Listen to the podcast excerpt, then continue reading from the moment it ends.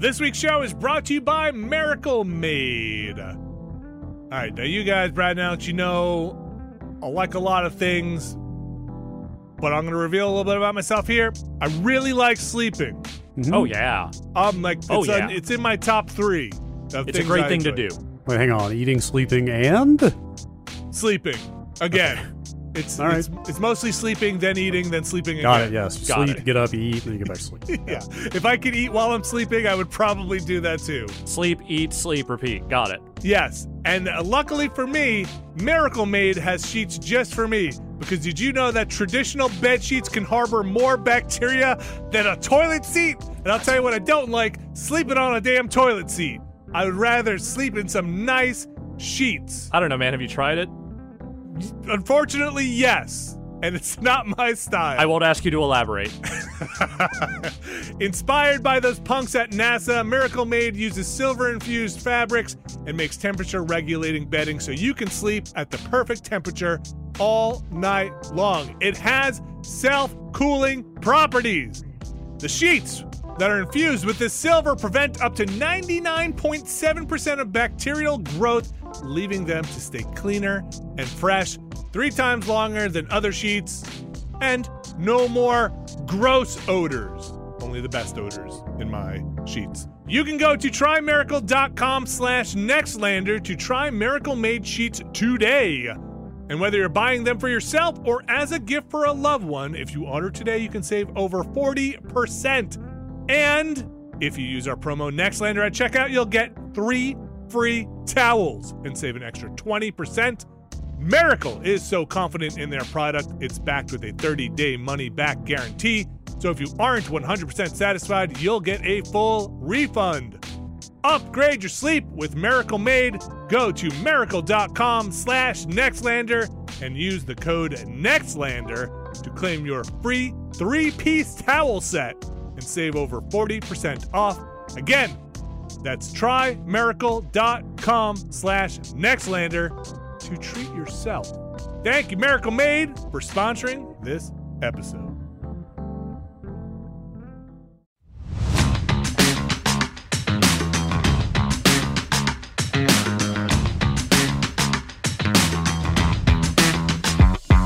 Hello, everybody, welcome back to another Nextlander podcast. Oh, you, that's oh me. boy, That's there was a little warble there, my friend. That is not the compression. That is me. My throat is getting a little raw. It has been a little while since I've yelled into a microphone. One Uh, week. th- it's one week. Since One week. One week. Uh, Brad Shoemaker, Alex Navarro, welcome back. It has indeed been one week since you looked at me. Uh, well, you know, ish, ish. We did some uh, streaming. We had some other Doesn't count. recordings. Doesn't count. Not for this show.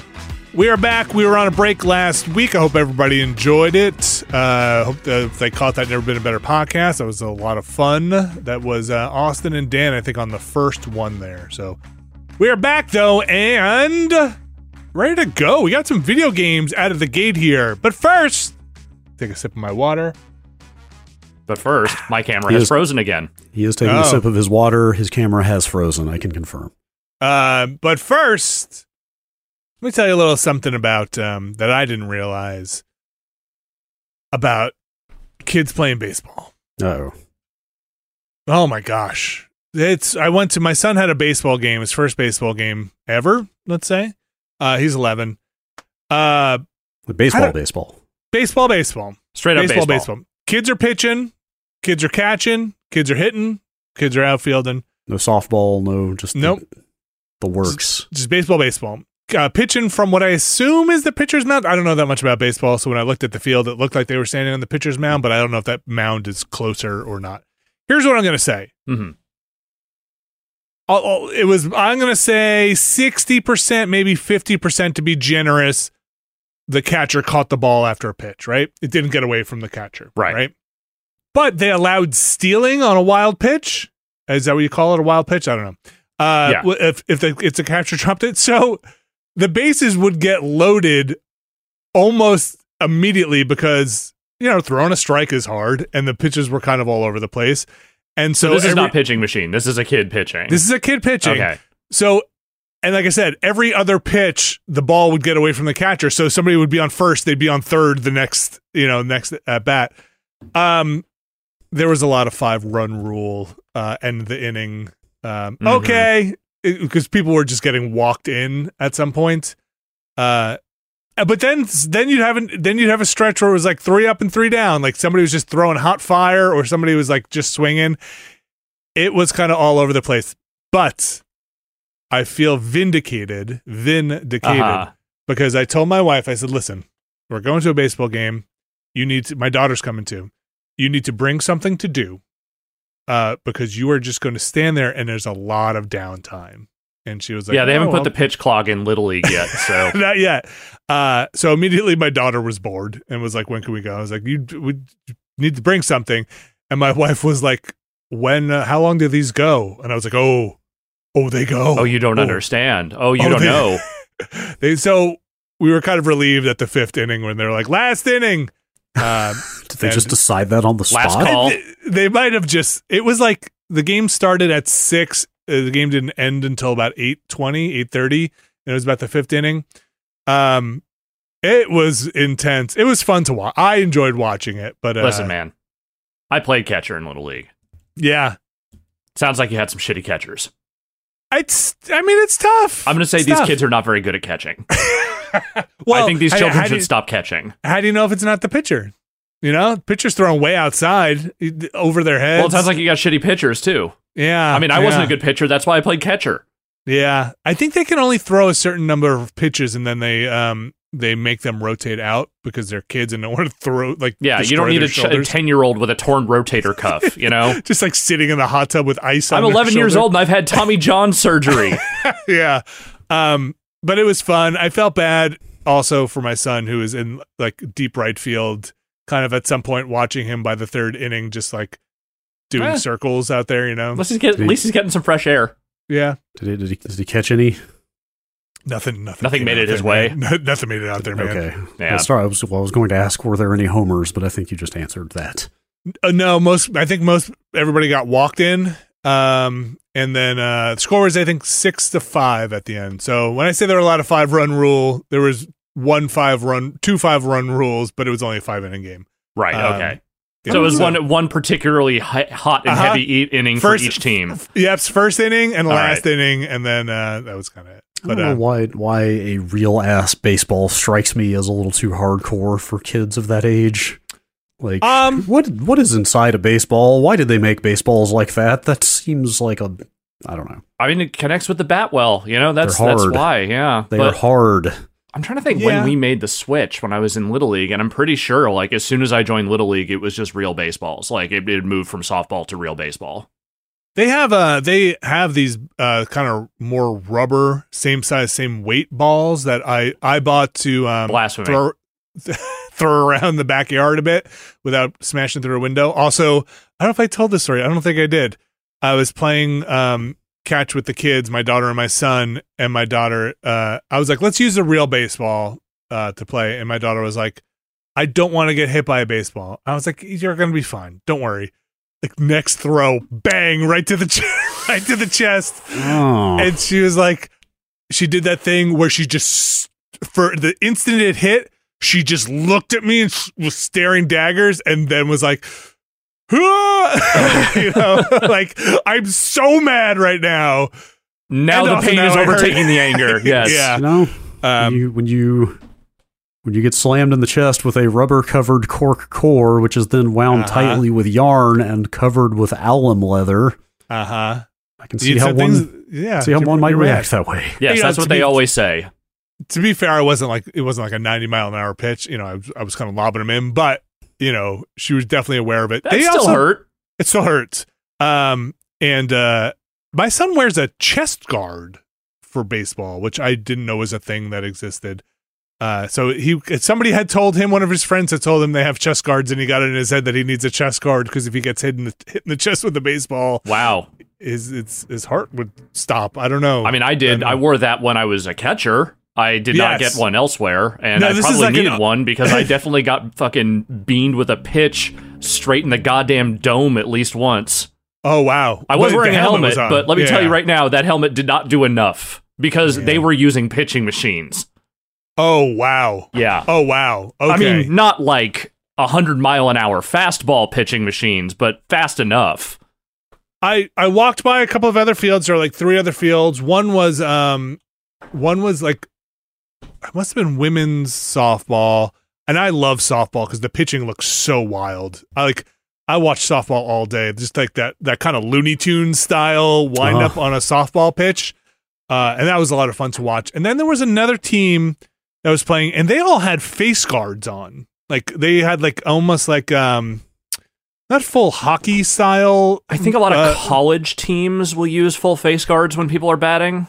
Yeah, okay, because I'd never seen it before, and so I was like, that that made me think like, do remember kids wear a face guard? But then I realized nobody's hitting the ball ever. Um, I think the women's softball, the the pitcher had one, but that was it. Like, Yeah. and that makes sense because if you're gonna, that thing comes at you as the pitcher. You know, oh yeah, if you take that shit full front in the face, you are going to have a giant dent in your face. Ah, man, yes. yeah, you're right. They should just abolish baseball. It's too dangerous. Base, baseball, the world's most dangerous sport. yeah. um, now football, Football, just take all the pads. no off. problems there. Nope. Uh, but that was that was interesting. I got to. I was trying to explain to my wife, who was sitting there for these five innings, being like, it was, it was kind of chilly out too. It had gotten chilly again. It was like fifty degrees or so. I was like, you know, it's supposed to be kind of warm. And it's just supposed to sit and relax and, and watch a, Yeah, a kind of springtime. You know. Yes, and just and she was like, I don't get it, get it. I was like, yeah, you're kind of supposed to eat hot dogs or drink beer and just like chill out for a couple of hours. It's Have a nice. not really Yeah. yeah, yeah. Baseball it's back, baby. There's a lot of sports happening right now. Basketball, hockey playoffs all going at once. There's two alternate football leagues going at the same time for the first time. How is that going? Bad. Wait, what's the other one this time? Well, there's the XFL and then the USFL is also going at the same time. what? Yeah. So if you want to watch two different bad football leagues right now, you have that option in front of you. And then hmm. baseball is also back. So Is is Vince McMahon still involved with one of those? No, The Rock bought the rights to the XFL from Okay. Vince McMahon, so he is no longer involved. Uh, Okay. It is still wrestling related, though. As far as I know, most of the innovations uh, of old XFL are no longer around. Okay. I I, I- I am close to I'm close to the end of Tales from the Territories. Okay. That guy seems like an absolute motherfucker. Oh, you haven't Like- even seen it, man. Like I obviously the more recent sexual harassment and and various other wrongdoing more recently, but even like going back 40 years, Yep. like the most just the most despicable business practices like strong arming people out of business essentially, not paying people, just god, dude. If you want to really kind of get into the depths of it, and we'll, we'll get into video games here in a second, um, but if you really want to get into the depths of it, uh, again, Dark Side of the Ring is where the real dark business lives. And in particular, you should watch the Jimmy Snuka episode because Okay. if you want to know how Vince McMahon allegedly covered up a murder, Wow. you should probably watch that episode. Okay. Okay, what if I don't want to know that? Then don't watch that episode. Did they? Okay, this is a can of worms question. Uh huh. Did they sell the? WWE? Oh. Yes. Wait, did they? I thought that the I thought that the, the rumor was going around, and then I thought that that didn't actually happen. So a couple weeks ago, Wait. it did in fact happen, and What? they're describing it more as a merger, uh, but it is being bought by the company that owns UFC. Oh, huh. So they Wow, are now part com- of the same entity. I completely missed that. Okay, so it's UFC WWE. I mean, I I forget what the name of it's Endeavor or some some dumbass Okay. corporate name like that. Not just a bunch of initials. But UFC is its own brand under that banner, Okay. and I guess WWE will be the same. And Vince McMahon is basically like number two at that corporate thing now. What's the guy? Who's the UFC guy, or at least the face? Dana White. Dana White is. Did, is he still part of UFC? Oh yeah, no, I mean Okay. that dude fucking punched his wife on camera, and he's still running the UFC. So Wow. Well, I'm pulling the. I'm pulling the ejected lever now. Dark side of the UFC coming to Vice soon enough. Man. Uh, it's only a. ma- It's a. It's almost like all these clock. people fucking suck. I don't know, man. when you talk about these things, I literally just hit a watch to be like, okay, hand on. When we used to have some segments on uh, uh, live, I used to have my finger over the button that would be the fade The the, to Awooga commercial. button. Yeah, uh, Is is Tony Khan cool at least? Uh, I don't know. It seems like maybe that guy does too much cocaine, but other than that, I don't think he has any any major problems. That's like pretty small potatoes in the scope of what we're talking about here. Yeah, and again, I'm just going to sprinkle some allegedly on top of that because I don't actually know. But it, by all accounts, he seems like he's at least not a huge piece of shit. But hey, there's still time. It's wrestling. You get there eventually. um, I, I just I mean I just want to state for the record I have no intention of watching actual wrestling. right. I don't It's know, the, man. uh, you watch enough Dark Side of the Ring, you might change your mind. You might want to see I'm- the products that they are talking about, all the fucking human suffering that went into it. I might go watch that after I finish this, and I'm going to watch the wrestler at some point. Yes, you should. But that's but that's par- that's going to be the extent of this. Just You should also watch Beyond the Mat at some point. okay the documentary. Yeah, yeah, yeah. All right. You- Oh, you can be yeah. an okay. expert. Sure. I'll put it on the list. So just just for the people I keep seeing going, ah, he's going to start watching any day now. Nope. Mhm. Nope. We are going to talk about some video games today. No more We're gonna- wrestling. we are going to talk about uh, uh, Renfield, uh, Bring Your Own Blood. We're going to talk about the Vampire Survivors expansion.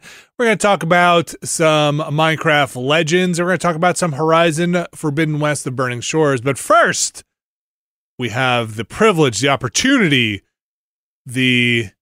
I ran out of descriptors. The uh, ability to talk about a game that's not even out yet. Brad Shoemaker, Mother of God. Mm-hmm.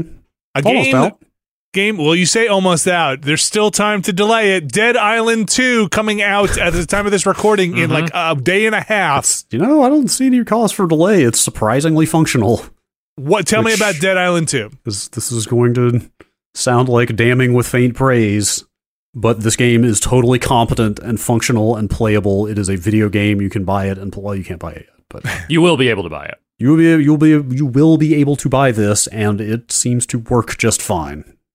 uh, release date is game- april 21st we should say Uh, I think I looked this up last time we talked about this, and I'm going to have to double confirm when this game was originally announced. I think it was 20, wasn't it 2014? Something like that. Uh, It was somewhere in the neighborhood of when like Dying Light came out, I feel like.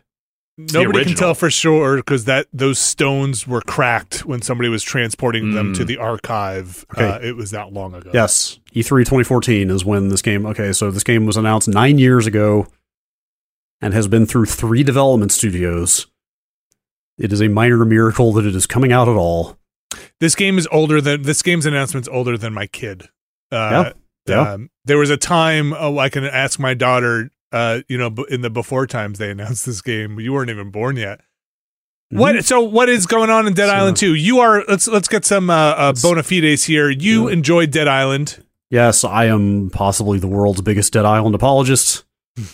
Game's not perfect, but it had some very interesting ideas. It, it was one of those games that's very janky, and you're kind of like, how did this get made? But also, like, the melee combat was so interesting that I was willing to put up with all the other problems. It had a it- cer- certain je ne sais quoi, shall we say. Like, well, the, the, the melee combat was just more robust than I had really ever seen before. You know, Yeah. like you could target specific limbs and break them or cut them off on the zombies, and that had obvious gameplay ramifications. You know, it just felt fresh from a melee first person melee combat standpoint.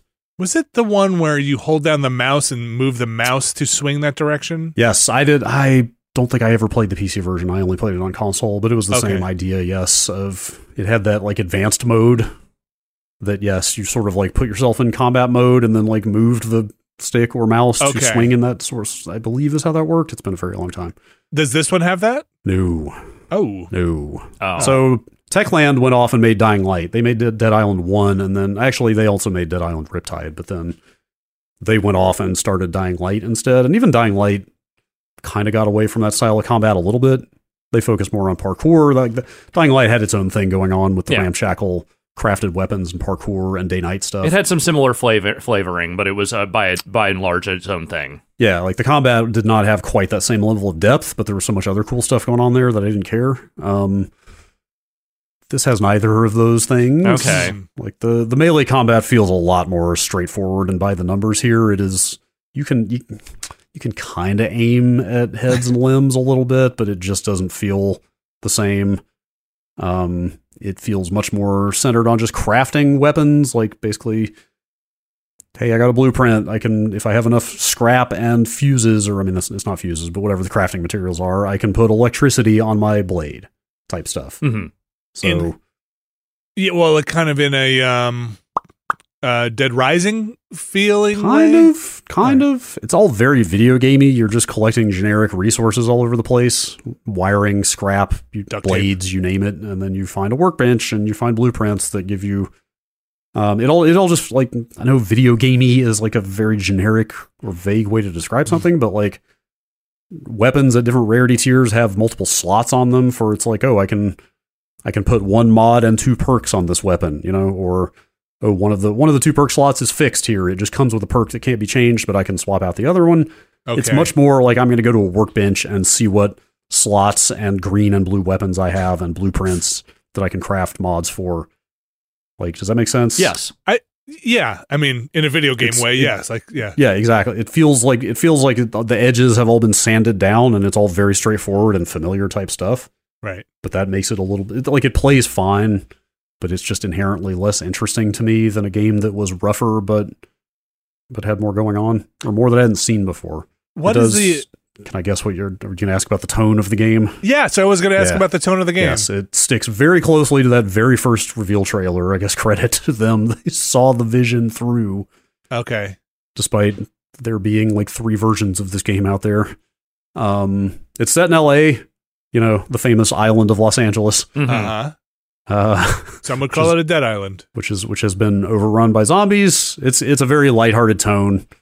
It, it's much like that reveal trailer of you know the jogger on the Santa Monica Pier or whatever, and zombies everywhere. It's like it's trying to be comedic. I don't find it especially funny so Mm. far. It's not offensive, but it's just not. I haven't laughed really. at Are there anything. NPCs or like Yeah, there's a, there's who- NPCs all over the place. You start out, you're on like the last flight out of LA of of people being evacuated, and your plane crashes. And there's six playable characters that all have different perks and abilities that you pick from on that plane. Plane crashes, you are loose in LA. You have uh, allied yourself with a famous movie star who is sort of gathering survivors to her compound. Her you start out in Bel Air, so that first home base is like her kind of just gathering people that are still alive to come hang out in her posh, you know, mansion. Do they play the Fresh Prince theme at any point? No, Okay. they do not. But It- uh, but Sam B does show up, the the famous rapper of Who Do You Voodoo fame.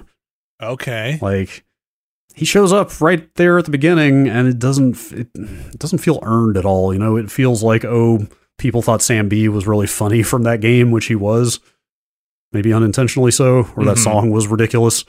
So we have to put him in here, and so I, I I'm not super deep into the game. I'm a few hours in. Um, maybe they'll do more with him, but so far he's just kind of there to help kick off the story and then hang out in that mansion. Is it Uh, gory? Yes, it's, it's a zombie game. I would hope certainly, so. yeah. There's plenty of blood, you know.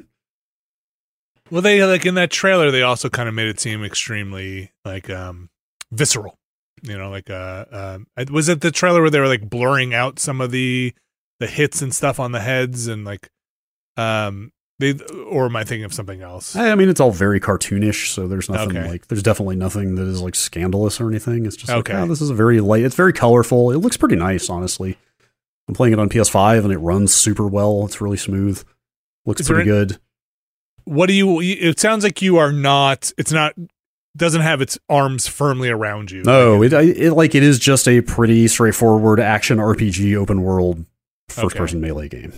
Okay. frankly like it's got you know it's got a world map and there are side quests that you you've got a main quest and side quests as you roam around there are collectibles and sort of secret like safes and rooms to unlock if you find the right keys or fuses or whatever you know like you roam around and find stuff i i i'm still in the first kind of major area uh, which is fairly small i want to try to get to the next area maybe before we stream some of this Does it have Just- parkour?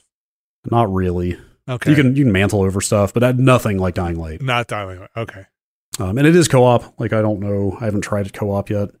Maybe we should give that a Two shot. player. Uh, I believe it goes up to four. Nice. Oh, interesting. I could be wrong about that. I believe it's four. Any day night stuff?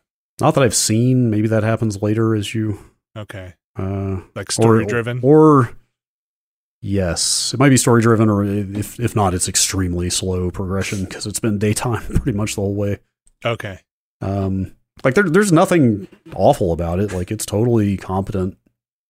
Uh, just nothing mind blowing about it.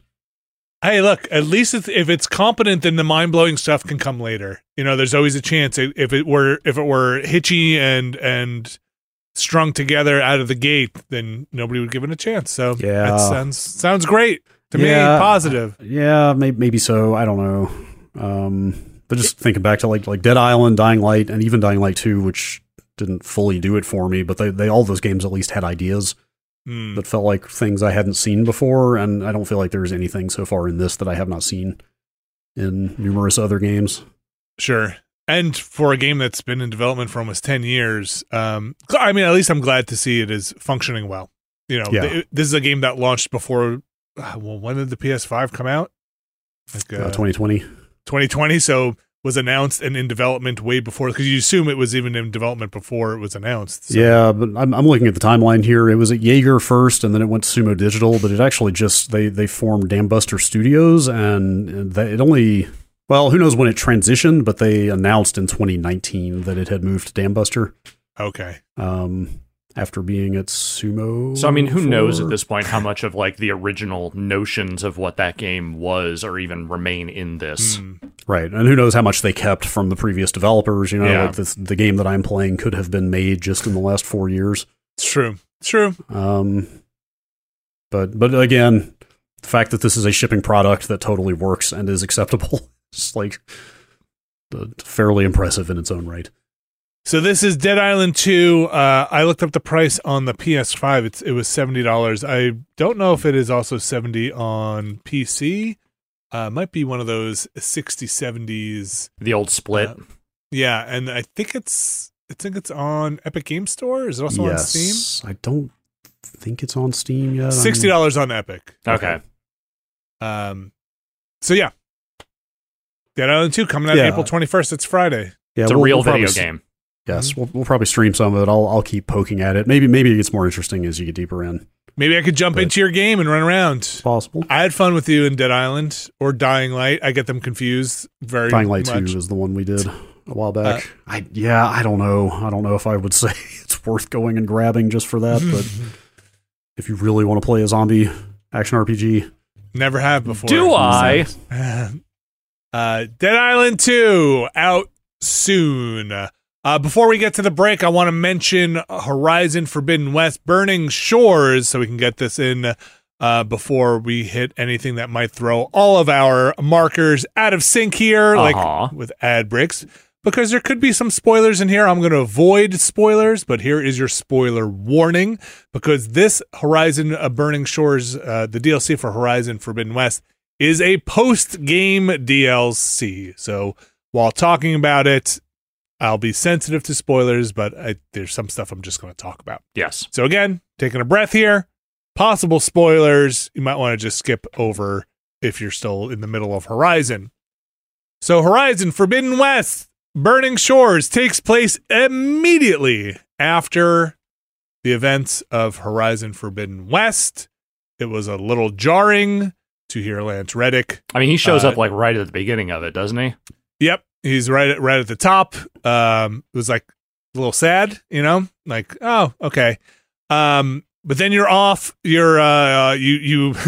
they set it up. I'm not going to spoil what happens in Horizon uh, Forbidden West, but it, ends on a cliffhanger, right? Mm-hmm. And so uh, Lance pretty much is like, hey.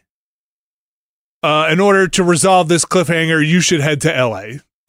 like, oh, the famous island of Los Angeles. Mm-hmm. that's right. O- AKA the Burning Shores, as they call them. uh, uh. Perhaps you've seen Escape from L.A. Uh, uh, so uh, there's some information there. Uh, there's also possibly more, um, more of the uh, um, I forget what they're called. The the Z- Xeno Zenas, the the people. the, the, the Far Zeniths. yeah, the Well, Far I think Zeniths. they, they start referring to them just as the Zeniths at some point. I think Yes. Far Zenith was the project. so uh, uh, you might you might encounter some more of that stuff over there too. I don't want to give too much away. Um, and so you head over there, and you're immediately over there, and that's where kind of where you start the game. you lose some of your abilities, like let's say some of your traversal mechanics you might have had in the late game. Okay. Uh, but you get a boat. At a, Okay. at a- Oh well, that makes boat. it okay. Yeah. Uh, you got a boat and you, you hook up with a faction you kind of meet in Horizon Forbidden West, the um, uh, Quen, I think they're called. Uh, and so there are there are people over there. They're not not the um, you know Nora or anybody like that. You meet this faction during Horizon, and it kind of narratively makes sense for what's going on here. They you know they do feel like they're twisting some things to make it all work, but it makes sense. Uh, and you get like a new teammate you got like a new partner in crime that you start exploring uh, the ruins of LA, and you're at that point pretty much horizoning. Uh, the my issue with uh, out of the gate here, I'm a few hours in, is boy, they just drop you in the deep end. Uh, I think assuming you just beat the game, let's go continue. Not uh, you beat the game almost I don't know a year ago, Damn month, months ago. ago. Yeah. Uh, and I was like, I don't remember anything. I've got 13 weapons here. I think I know why they're equipped, but I might have just been doing some weird trophy collecting at the end and equipping random stuff. Um, eh, combined with, I assume I'm going to be replacing everything uh, pretty much immediately too. So I did just go run to the shops immediately and be like, okay, what are you selling? Because I have all my legendaries that I had at the end of the game. Am I going to be replacing them with better legendaries? Yes, I looks like I am going to be replacing them. Um, the upgrade mechanics in Horizon Forbidden West got a little tedious because you can upgrade everything, and the material costs actually got a little hard as you started getting into legendaries because the resources were pretty limited. At least I found it to be a little tedious. So I don't know how much of this I'm gonna dive into in terms of getting all new weapons and upgrades for everything. I kind of just want to go fight the monsters and and see the story. And I, I've got I I level capped in for uh, Horizon Forbidden West and got a platinum. So I I also got a lot of the story items and and armor and and quests and everything. So I'm not sure where they're you know what they're assuming the average player coming into this, how much time they spent getting the best armor and the best weapons and all the legendary stuff. So I, I don't know if I'm good or not, but it has been challenging making my way through some of these uh, encounters. Mostly, I think because I have to remember how to play Horizon. This go listen to what I said about Horizon or don't. I mean, if you play, if you're listening to this, you probably know the systems get kind of um, top heavy Mhm. Game's that game. unwieldy. Yeah, um, and I kind of have to remember everything again. Of like, okay, I'm gonna put frost on this person, this uh, this creature, and then I'm gonna use my explosive darts on it. Or uh, uh, how does the sticky stuff work? Or how does acid work? What what does fire actually do to a creature? Oh, right, it, it purge water. You know, all of these things. It's possibly the busiest weapon wheel I have seen in a game. Yeah, Not, and not not just for the number of weapons you have on there, but then the number of sub abilities you can equip on each of those weapons. Like it's just a lot to keep up with. yeah not to not to rehash horizon but you do get like uh you get you know i have like 12 different things going on in the wheel each of which has a different um buff or or or uh, uh debuff on it and then you also get like three alt fires on each thing and then Yep. you get your you pick and mix, mix and match your valor surge or whatever it is um so i had to just kind of kind of re reintroduce myself to all of that stuff or reacquaint myself but i'm getting there. Um you do wind up getting your traversal stuff back so don't worry. You will you know you will get that stuff back. And then you're kind of just off exploring and every time aloy is at a crossroads where you talk to an npc and the npc is like here's this mission critical thing. We need to go and save these people. Aloy will do the thing that's like well i could do that Mhm. or I could go explore for materials, which makes it really seem like the game is like, hey, take your time, go off and explore the burning uh, shores and find your upgrade materials. They're, they're going to be there for a while. I should mention this is a twenty dollar DLC. Um, you know, I'm not sure what the scope of this is in terms of narrative content. Uh, I've I've enjoyed the story stuff so far, but it is a little been there, done that because you're not getting the introduction to the far zenith stuff, which was kind of the big thing in the game. Yeah, the reviews I've skimmed this morning of that thing make it sound like it's basically required playing for the next game. I could see it. I mean, Like like I, I- said, you're setting up this cliffhanger. the video, video games chronicle store i think that's whose review it was i read that basically described it as a horizon 3 prologue Okay. uh, in terms of how it plays out which is interesting because the dlc in the first game was very much more of a side story i don't know if you Mm. played The North for Played that. Forbidden, not Forbidden. uh, North, what was the was the frozen wilds Frozen Yes, Wilds? Okay, yeah, that sounds for, right. for the first game um that game was much more like yeah you're in a new area and you're int- it was not a new a new faction i think it was the banuk that you were just kind of hanging out with more but it was it was stuff that fleshed out the world of horizon and kind of gave some more backstory and like shot off in a different direction but it was very much not you need to play this to play the next game that's coming And I bounced like- off of it. I got into it and then fell off. yeah it, it it essentially and like minor spoiler i guess it kind of introduced another sort of ai Right, That another was not- core, right? Uh, yeah, or not even that. I think it was like pre Gaia, pre Oh, pre uh, Zero Dawn project, like a more rudimentary AI, like weather control system or something like that. But point is, like, it sounds like this is much more central to the core storyline of where they're going. the setup than- is than you're, that you're, was. you're looking for a way to um, engage with this cliffhanger ending, right? Like this this other threat that uh, might be uh, on the horizon, pun intended. Aha. Um, I see what you did there. Yeah, so you're. I can't imagine unless it turned into a wet fart by the time you got there, and it's like, nope, there was nothing there. I can't imagine it, um, it being a waste of time. But it is. It is still um, Horizon. You are still uh, fighting new uh, monsters. Isn't the right word? Constructs. You know, still mechanical animals, ranging from the you know. What I feel like they started introducing more dinosaurs along the way after the Thunderjaw in the first one. Now there's like you know all sorts of things. So you, you get a lot of those. There's like a giant frog in this one. It's cool. It's What- fun. I'm what is- enjoying it. What does that new area look like design wise? I mean, is it all like sort of black glass, like arid volcanic stuff, or So there's a there's a decent amount of like lava flow and, and those kind of things, but it's very beachy. It's very um, sandy, wispy, tropical uh, looking.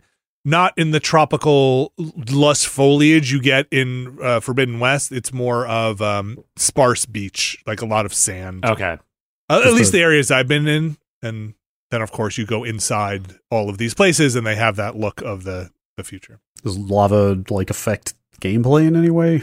You know, I haven't really had too much trouble with, with lava. I, I again, maybe I'm not up to it yet, uh, but I went through a place that was had lava flow, and you just kind of climb climb around it.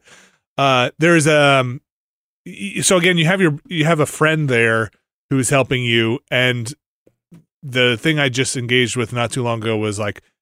Oh, I had to use a big turret to shoot handholds into a wall so she could climb up and make it to a place and then she did the same for me and it kind of almost felt like um it takes two style of uh like oh this feels like a weird co-op game because she's making handholds for me i have to kind of wait for her to make these handholds and now i have to go make handholds for her so she can reach me um which was kind of funny i don't know it's uh it's the banter's fine it's okay Aloy's still talking to herself a lot Oh, yeah, I Uh, you gonna know. ask I didn't think that was going to change. I was hoping they might have pulled back on the like kind of just verbalizing exactly what you need to do all the time. I I did a puzzle this morning that was like egregious in in that sense. Uh, and if you're playing this, I'll just tell you kind of the the outline of it because I want some other I want to share this with the world.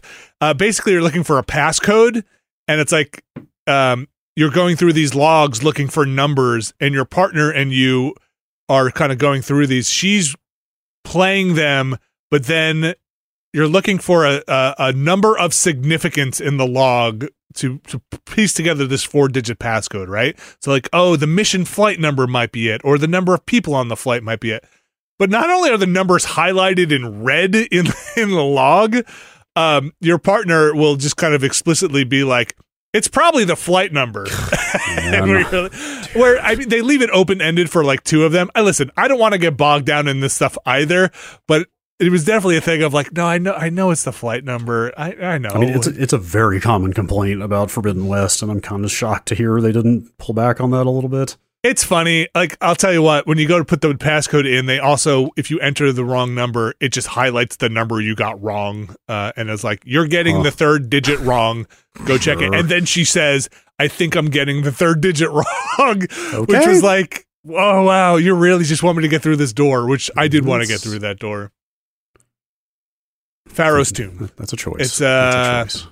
It's it, I listen. I like Horizon. I like Forbidden West. I'm enjoying my time in Burning Shores. I, I don't know this how long this is going to go. Twenty dollars seems on the less expensive side for a, a big piece of DLC. So I don't know if I'm gauging my expectations to twenty dollars or um I don't know. So for some reason, when I looked up the price of this, I was like, I was expecting to pay forty five dollars Yeah, I don't. I don't know. I mean, it's like on the one hand, twenty does sound like it's on the low end of a major DLC expansion. On the other hand, it's a third of the price of the base game. So Yeah. or at least it was at launch. So that's not nothing. Uh, the other thing, I guess, Brad, you reminded me. This is PS5 only. Yeah. Uh, yeah. yeah, there's there's been some ballyhoo made about that fact by the developers. Like there was a PlayStation blog post or two about like ah look at the look at our cloud tech now and some of the stuff that we've done. So I'm I'm curious to see it in action a little bit just to see how it looks. I don't think I would have. I've I've always I played you know Horizon Forbidden West on the PS5 and I'm playing the Burning Shores on the PS5. I don't think I would have called out anything significantly to be like, ooh, yeah, it, it kind of looks how I expected it to look. Yeah. Uh, I do think it's kind of crappy though. I mean, if you wound up playing um, Forbidden West on the PS4, I think that. that I mean, they kinda were gonna they were gonna make the move at some point, and yeah, and ultimately they chose, just chose to make splitting the game and this Yeah. and this is this is wasn't this the last game you could upgrade for free? So I mean, from Sony proper. people, yeah, people are going to. You know, PS5 market penetration is getting pretty high at this point. Like I would guess they're converting a lot of Horizon owners by now. Well, yeah, and on uh, top of that, like gonna again, access to this. that's what I'm saying is that like now PS5s are readily available in a way that Yeah. they simply were not when that game launched. I yeah. I just think if maybe you were not ready, if you weren't going to go to a PS5, maybe you're going to go to an Xbox after this, and now you can't get this other piece of the story. I, mean, think I guess that's it's a little weird to split it in the middle of a game. yeah, Yeah, But anyway, and it, which is a, I don't know, essentially probably this. I didn't read any of those blogs. I assume they're using an engine that they had. They're saying right. They it sounds like they're saying they had to cut some stuff off on the the PS4 side uh, to make the PS5 side shine. I don't know. I don't know. I think this is kind of crappy to the if you're on the PS4 to not get your other half of this narrative or endpoint on here. yeah. Um, that's uh, Burning Shores, twenty bucks. I'm enjoying it. It is Oh. very well, Horizon. last thing, I, I I'll give them props. They continue to refine the like accessibility stuff in this game, or not just accessibility, but even quality of life features. I know, I know that there, I know there's some kind of setting in there for people who don't like being underwater in game. There and is. for how There is. that manifests, but also they have added auto pickup. oh, I looked Do you for that and couldn't find Do you, it. do you remember how excited I was like a year ago when they added a couple months after release? Like No the thing- animation the- pickup. the thing a year ago was just to disable the animations for Yeah. pickup. You still had to hit the button to pick stuff up, but at least she didn't break her stride, so it sped things up a lot. Apparently now you can just straight up turn on like I assume if you just run over resources, it'll pick them up for you.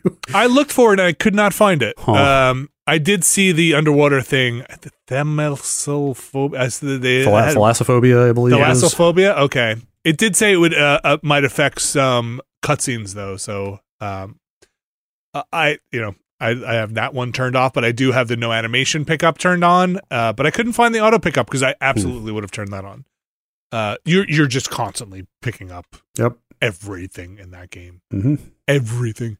Uh, For- Forbidden West, Burning Shores. There's your hopefully spoiler free uh, preview there. That is out as of the time of this recording today. Um, hopefully it's neat. Hopefully it continues to be good. We're going to take a quick break. We're going to come back. We've got more, including Minecraft Legends and Renfield, to talk about uh, when we return. Stick around. This week's show is brought to you by Rocket Money. Brad Shoemaker, Alex Navarro. I bet you guys have subscriptions. I had a lot of subscriptions. I had too many subscriptions, and at a certain point, I had to drill down. I had to I had to focus. I had to make sure that I did not have so many subscriptions anymore. You had to take time out of your day, My busy schedule. your time, which is worth more than anything, to find those subscriptions and cancel. them. Brad Shoemaker, do you live a subscription lifestyle? I am just a walking monthly bill at this point.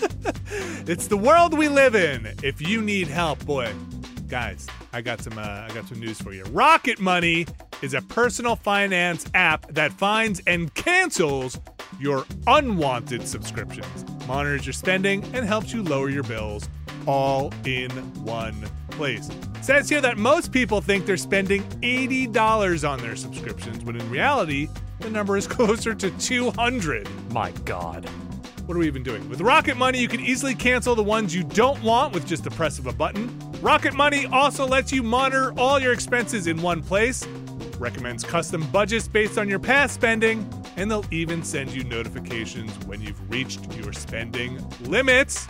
Stop wasting money on things you don't use. Cancel your unwanted subscriptions and manage your money the easy way by going to rocketmoney.com slash nextlander. That's rocketmoney.com slash nextlander, rocketmoney.com slash nextlander. Thanks, Rocket Money. All right, we are back. And let's talk about Minecraft Legends. Minecraft Okay. Legends. Yeah, I, I I was hoping to come in here talking about having played it and have not had a chance with everything else going on, but you have played it and I want to hear about it. I have played it. I've put a decent amount of time in it. I played um, some of the single player stuff, and I did play some of the co op with my uh, my son. Um, my short answer is it feels a little light, and maybe I was a little bored of it by the time I put it down last. Okay. Is it is. Yeah, okay. go ahead. Is it an RTS? Is it? How would you describe it? Okay, it is. Um, okay, how would I describe it? Do you remember? Hmm. Okay, they they haven't made uh, one of these in a while. You basically are a hero unit and control mobs of of units and kind of point them and kind of select them and then point them towards your target. Okay, So so you build you build spawners. so it's a for your- Pikmin? No, Y- y- You're not you're So- not too far off. There's um there's the a game I was trying to think of, but I thought it was going to take too long because it was going to be a real circuitous route to get there. But it was like late '90s, early 2000s PC game uh, that was not MDK, but that was like kind of had that art-ish style. Um, Loaded. uh, what'd you say? Loaded? No. But it was like this overworld thing that you kind of you spawned monsters, but it was like you were a hero character running around. Maybe you had blades for okay, arms. that's definitely not loaded. What is What? that? who who made this? Is it the same don't one I'm thinking of that I also can't remember. That it was it wasn't a Codemasters game, was it? It could have been. Yeah, it might was have been it a Codies. Overlord? Overlord. I was sitting here typing Underlord, which no, is the Overlord opposite was of later. Yeah, Overlord was later. That I liked Overlord. This was a different one. Okay. Um, uh, no. Uh, I don't. Okay, I don't yes. remember. Over Overlord is the one I was thinking of, so I'm not Okay. sure what. It was like an action RTS game. Um, Wait, hang on. was- You're not talking about Kingdom Under Fire, are you? No, no, no. They, no, it had this like it had this like alien esque kind of uh, look to it. Not aliens, but like an alien world kind of thing. Hmm. Either way, it's I'll, I'll maybe I'll look it up during our next break or something. Um, it's um in the Minecraft world. They kind of explain that you, there are many universes, got this kind of multiverse thing going on, and you Mm, are been, so you have hot been right rec- now. you have been recruited to kind of uh, save this one uh, uh, Splinterverse uh, from the invasion of the. Uh, I guess it's I don't know. I'm not that versed in Minecraft lore, but the Nether, let's say, The- or the no, or- Nether.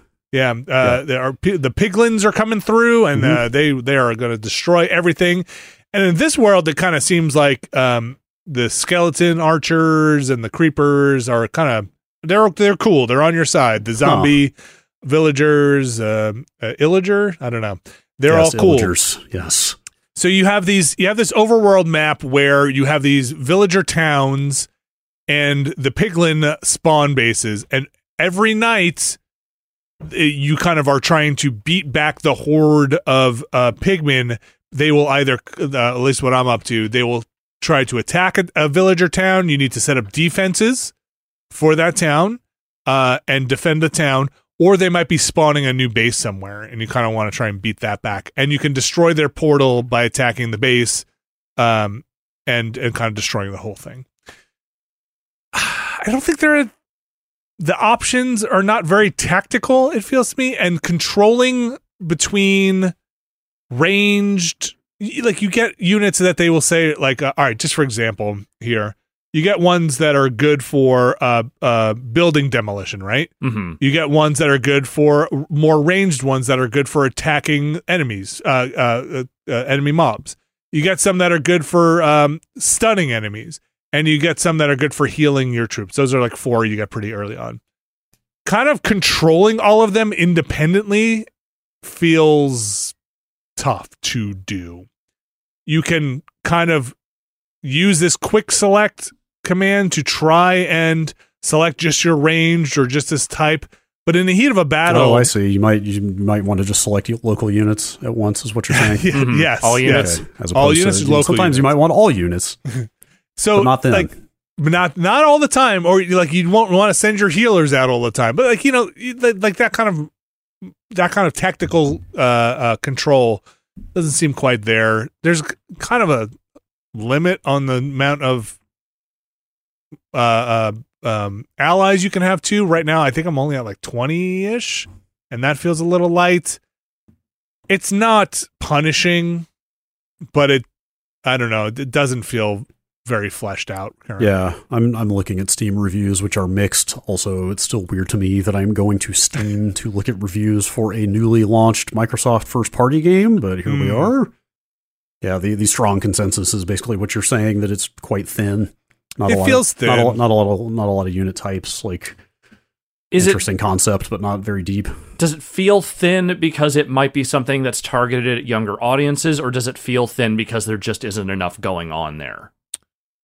I'm gonna say that there's not enough going on Okay. because uh, I, uh, Minecraft players, I'm gonna say now now having known quite a bit of younger ones are pretty advanced players. They they they understand what's Oh, no, going no, no. on. I'm not saying this in a context of well, you have to make a game that's simpler for kids or you know kids that play Minecraft. If anything, kids games have always underestimated. I think how adept kids are at figuring out more complicated games. I just wasn't sure if this felt like a thing where like they were specifically trying to push it in a direction to make it more appealing to a certain audience, or if it literally is just like they have a threadbare idea of what to do with this game and they are just executing on what they have. Tough to say. Okay. Uh, like did they miss the mark on it? yeah, that's what I'm I- more what I mean. Yeah. Uh, tough to say. I can say for certain what they have feels cumbersome. Okay. Even even controlling it and trying to for what I'm trying to do. Like laying siege to these piglin bases doesn't feel as satisfying as it should. It doesn't you know when you're in an RTS and you build out your forces and you're like, okay, I'm gonna hit this part and then I'm gonna send in these troops and I'm gonna do this. Spend spend 20, 20 minutes, no rush, and then you do the big attack move at the end. and you've got you've got every you've got your rock paper scissors all figured out and everybody's on hotkeys um this just feels like i currently build up what feels like a mixed force go in they get spent i run out i just spawn a bunch more run back in until the the base is Okay. destroyed um Sounds a little But ma- tedious. it's a little tedious. You you get some towers that you can use as well. I haven't gone too much into that because I need to get more resources to fully unlock them. Uh, voice work is the, the kind of wrap trappings around it are nice. The production and the the voice work is nice, and the setup is is okay. It just when it the kind of rubber meets the road there, it gets a little. I don't like I said. I find myself a little bored, Mm. just just kind of running around. I wonder how they're going to support it over time. Like, obviously, Minecraft is a game that gets endless support, but then, of course, it does because it's huge. Um, I feel like Minecraft Dungeons got quite a bit of I like Minecraft Dungeons. Yeah, that game was all right. That game was Yeah. surprisingly all right. I really enjoyed that too, and they and they added a good bit to it. I believe. I don't know if I don't know if Legends is going to get the same kind of support, but maybe maybe there's more on the way. like I did I played with a controller. I did not try this on the PC. Oh no, I did try I played it on the PC when I was playing with my son because I had to play on the PC version and he played on my console version. Uh, but I played with the um uh controller, I think. I'm trying I'm trying to think how this played with the mouse. I don't have any memory of it ever feeling very good. Either way Okay, all right. um uh and when we played co-op it's all right co-op you know hmm I, I i don't know if they scale the difficulty but i don't think they have to because you kind of have shared resources uh in in terms of um you know the characters that you're able to field in a battle gets split and shared so that almost becomes a little frustrating where you're like oh dude uh, okay right why don't you just handle it almost becomes uh, uh like hitting control one, control two, control three, and control four. If you're going and being like, you just handle the archers, I'll handle the the melee guys, you handle the healers, but then they all just get mixed up so easily again. So when you try to lasso select or select them all, they're all just mixed up again. At least that was my experience. Uh, it's 40 bucks if you're going to go uh, buy it. Obviously, it's on Game Pass if you are in that ecosystem. It doesn't quite feel there yet. Okay. Uh, and I want it to be because, you know, we have a lot of experience with Minecraft. Like I just said, I like Minecraft Dungeons. Uh, it's a it's a brand that is very popular in this household. Uh, it would be fun to play with the kids. We haven't had something since Grounded where we kind of all get together across every one of my Xboxes that it, it can run on and PCs. Um, so we'll see. I did run into it might have just been because I was playing a pre-release version, a thing where I couldn't play on two Xbox consoles at the same time with uh, my like the family couldn't play it. Uh, but it might have just been a thing where they were checking against, um, Ah. you know, hey, this is pre-release. It might be tied to that account because that worked fine for Grounded, where my daughter it's could supposed play. to work fine for just about everything. of Yeah. theirs, yeah, I that, that might have been. It's probably a case where you need to log in with the account that owns the game needs to log in on another Xbox that's not the home Xbox. So I tried that. It's st- it's still it's still every time she tried to launch it, it would be like, no, that person has to log back in. Interesting. But again, it could have been because it's pre-release Yeah, and it, and it's like checking against like, hey, you shouldn't be have access to this because it possible. ran on my home quote unquote the one you designate as home Xbox when I wasn't logged in there, but not on the other ones. But I, I hope that works because it's fun to play with the kids, and I don't want to have to buy it. You know, either buy Game Pass for them or buy it multiple times. yeah, I, I would assume that would start working post release. Um, I I want to try this online at some point. This seems like kind of thing that I might get a kick out of just playing randos online. Oh, oh, I see. Just like going in there. yeah, Like just, the- just match make and give it Yeah. a shot. Time time allowing. I mean, there's a lot of other games. I'm still trying to finish the RE4 remake, which I'm I'm enjoying more than I was. But this this does look cool. Like we should we should get together and try it out and see what you think in the at least the co-op stuff um like i said it's just kind of a little light where unfortunately like my daughter was like let's go play and i was like you want to play something else like it's it's one of those um, Gotcha.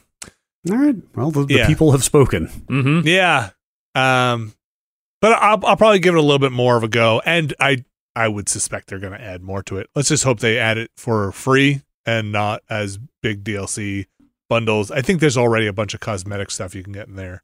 Um we'll see. Minecraft legends out now game pass or 40 dollars. And in case you didn't know it's available on the switch ps4 ps5 uh, microsoft like they keep saying wants their stuff out there. Uh, I just unified my my account. They said the Java version of Minecraft I would no longer going to be able to log in independently, or Yeah. or had been gone so for like a year Yes, now. that's that's been quite a while now. But obviously, Uh, they, they let you do it whenever. Yeah, so I had to unify my account.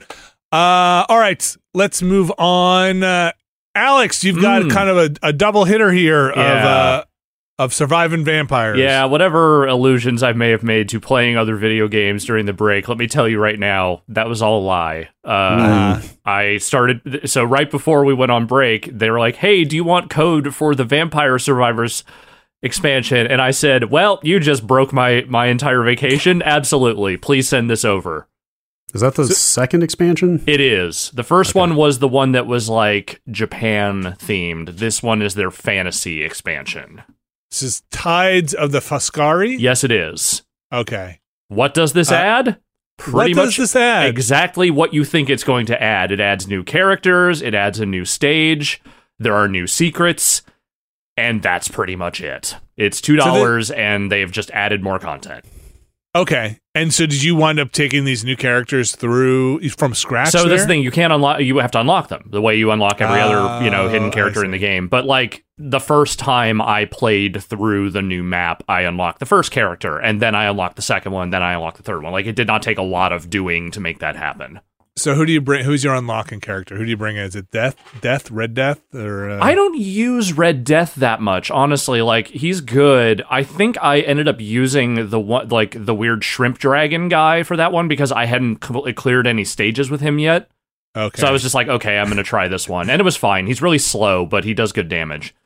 Do Uh, they give you any more uh, permanent buffs like that you buy with the coins? There are some new buffs in there. I Okay. can't remember if they're from this one or from the last expansion, but there was at least one new one. I think there's two now. Um, Okay. but yeah, I mean, it's so it's it's literally it's it's a fighter, it's uh you know it's a spellcaster, and it's a it's like a, a ranged you know like bow person. Like they're just doing a fantasy environment, and the environment itself is very much a fantasy world of you are running around and there are weird ghosts and mushroom people and fucking you know dark knights and other things kind of running around. Like they're playing around in that space in a very vampire survivors way.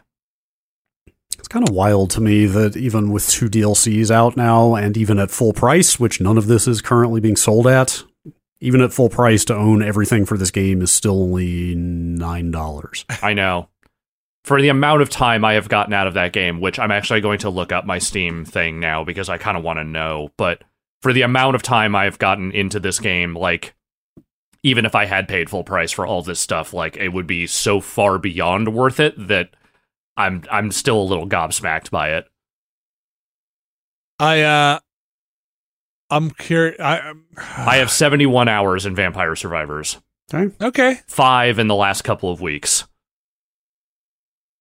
Two dollars. Two dollars for the new expansion. You should, if you're playing Vampire Survivors, what do you? Why you don't need to hear me say go grab this thing? Go grab this thing. They didn't break the game or anything. It's still fun. Currently $1.79. There you go. Oh wow. Where are you What can playing? you buy it, Alex? Candy can bar for that. For that? Yeah. Where do I play? you get- yeah. Where are you playing it? Oh, I'm still playing on Steam. You're, you're still on Steam? Yeah. Okay.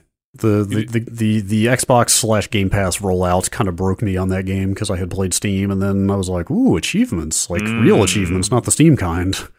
And then started over there, but then like I tend to fall on and off of Game Pass, so it's like I should probably just buy it on Xbox. So I'm going to stick with that anyway. Yeah. Nine dollars. If only there were other options for vampire themed Bullet Heaven or whatever we're calling these now. Well, Bradley Shoemaker, what if I told you there was? Hmm. Hmm. So this kind of showed up out of nowhere, or at least for me, uh, even as someone who was kind of aware of the film in which this game is based on.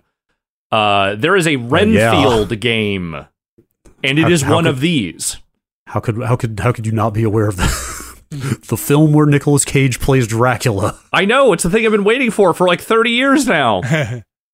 No, it's yeah. So they made okay. It's based on the movie. It is not the likenesses of the actors from the movie. It is the characters. It is the the Nicholas Hoult uh, Renfield. It is Awkwafina's cop character. There is a Dracula in the background of the art that I haven't seen appear in the actual game yet.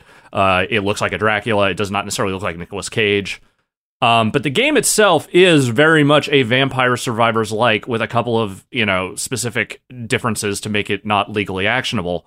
Um, so it's not one map and then you just wander anywhere. There are discrete areas that you go through, and when you clear an area, it lets you go to the next one. Hmm. And then somewhere during the stage, you'll encounter uh, an innocent, which is just a random person that is there. And when you come to them, you either decide you're going to sacrifice that innocent of Dracula or you're going to rescue them and let them go. And there's an extraction phase after that, which if you give to Dracula, it's easier. Uh, but if you choose to save them, it's harder, but you get a better reward at the end.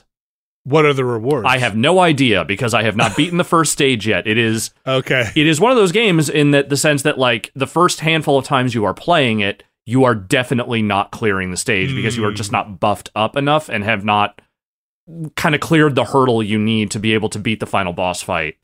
Um, but that said, that first stage is straight up the the St. Louis Cemetery in New Orleans, which I assume this movie probably takes place in New Orleans.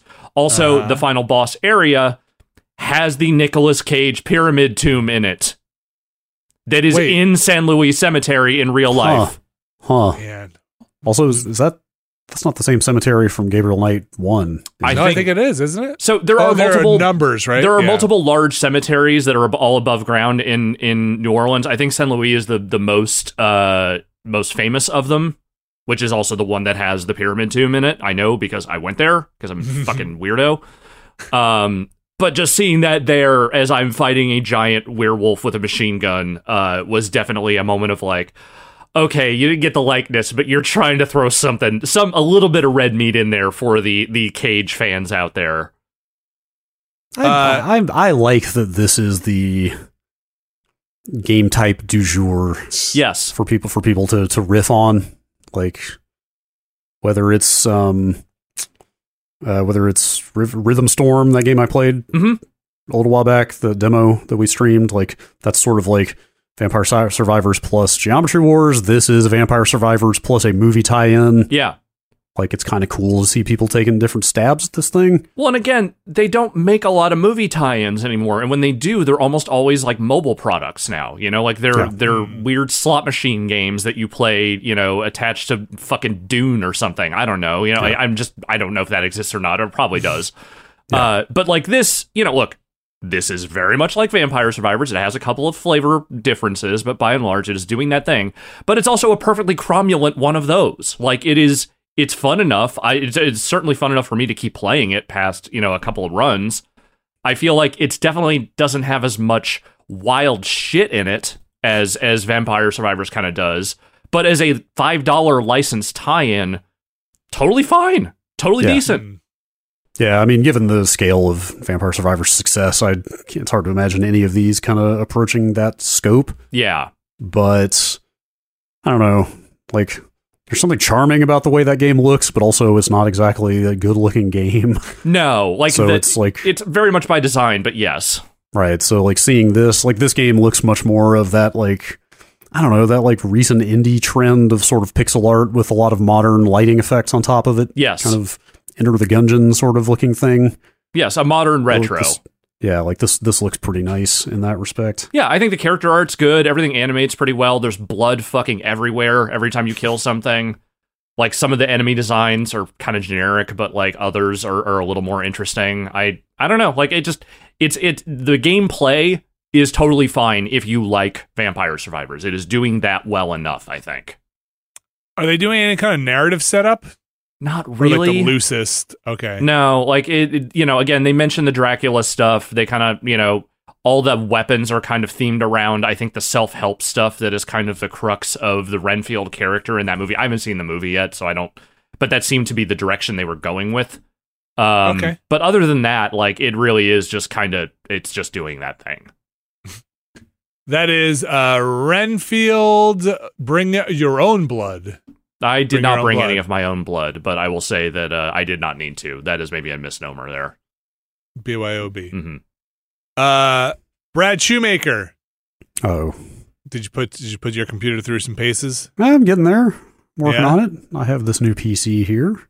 Anything you want to uh, tell tell from the world of uh, real time lighting and RTX? Yeah, or- I yeah, sure. I yes, I've got this brand new PC here with some beefy hardware in it. Uh, I played I played that new Cyberpunk path tracing mode. Have you guys looked at that? I've seen I have it. not. It is pretty awesome. It is pretty awesome. Maybe we should mess with it on stream a little bit. I think we should.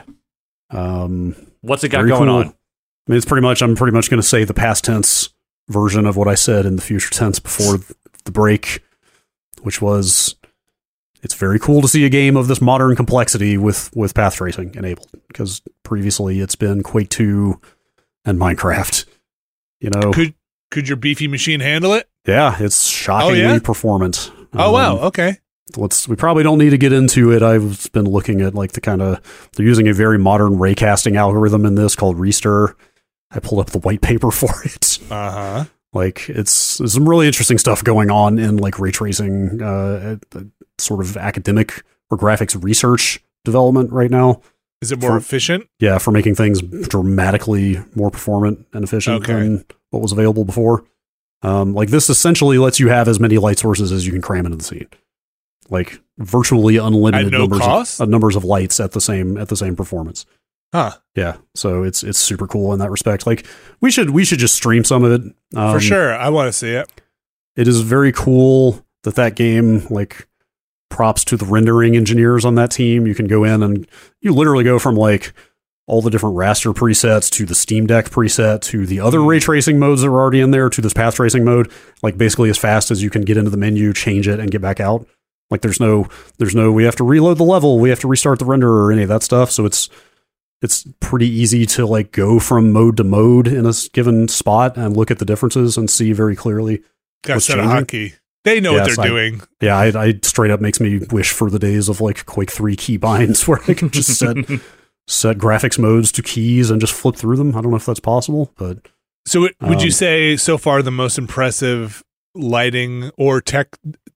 I mean, it's a real game, so it's not a tech demo. Yeah. But um, uh, would you? Has it impressed you? Yes, it's very impressive. Like we'll we'll get into some of it. It's like it's a lot of like going in like back alleys and under overpasses and stuff like that, and looking at what the ultra mode without ray tracing looks like, and saying like, ah, this looks good, but you see how flat it is in spots, and then flipping over and seeing just everything getting shaded, Hmm. kind of like naturally, correctly, however you want to describe it. Like it's it's the kind of thing that's like, you know, it, it's not a like whiz bang wow. This looks like crazy kind of thing. It's more just everything looks more correct. Everything looks more grounded. Okay. You know, like it's more dramatic. I guess I would say because everything has got the same kind of lighting on it. Yeah, we'll we'll, we'll check it out. It's much easier to communicate when you're looking at it. Uh, yeah, check for that if you're listening uh, later this week. Uh, we'll we'll hopefully have a stream of that up. Anything else you check out? Um, I played a little bit of that Portal RTX thing that they made with RTX Remix. You Yeah. I watched that. Vinny play for a while. Yeah. I- What did you think of that? Did you also say this that like uh, like the the very the extremely sterile setting of Portal is kind of a weird place to show Yes, that off because you've got he's- so many He did because he specifically we were trying to find the area outside the lab so we Yeah. could see more of the natural environment stuff. yeah because because you got so many uniform surfaces and and like just kind of flat lighting in spots. You can still see it, of course. Like The buttons are, are nice. Like Yeah, it's little like- candy buttons. But Yeah, like I, I, we probably don't need to stream more of that, but like you know, some of the like the, the little energy orbs that fly back and forth, like you can see some good like soft shadowing as shadows stretch out based on the angle and stuff. Like there's some neat stuff there, but the thing that we were looking for was like, oh, I want to see light breaking through a window, or you know, light because it's it's uniform lighting. It's like a hospital room, right? Uh, through uh, throughout those levels where, you know, there's just not a lot of dynamic lighting going on. Right. Yeah. Uh, but Yeah. there wa- it was nice when we got behind the you know um a stay in, a stay in fiction the aperture wall uh into the back scaffolding where I was like okay now you're getting like a ladder breaking up light from a window and and that that looked nice. Uh, but I can't wait to see that cyberpunk stuff. Um, Yeah, me too. I wonder how it'll run on this machine. Uh, I have it, sh- here. it should do quite well on a 4080. okay, yeah, I should you- try it out. you were you could- playing you in could- 1080 as well. Uh, I was at 1440. Okay, all right, 1080 should be even better. Yes. Yeah, you, you should you should be able to. That'll be totally playable for you as well. Uh, so that's Cyberpunk 2020, 2077. Uh, uh, they have an official updates, the cadence that they call things, like the Dragon update or whatever. There's, No, I mean they call this ray tracing overdrive, which is kind of a weird name for this Yeah. mode, but um, pretty good for Cyberpunk. Yeah, I mean they refer to this as a tech preview. Also, like this is not even like there's still plenty Oh. of work. Like the, you could see all kinds of artifacting in different places. Huh. Um, because it's still pretty early, but we're definitely still in like it's mind blowing that this is even possible territory. Huh. Uh, but but that DLC is shipping later this year, so I imagine they'll keep improving it before that.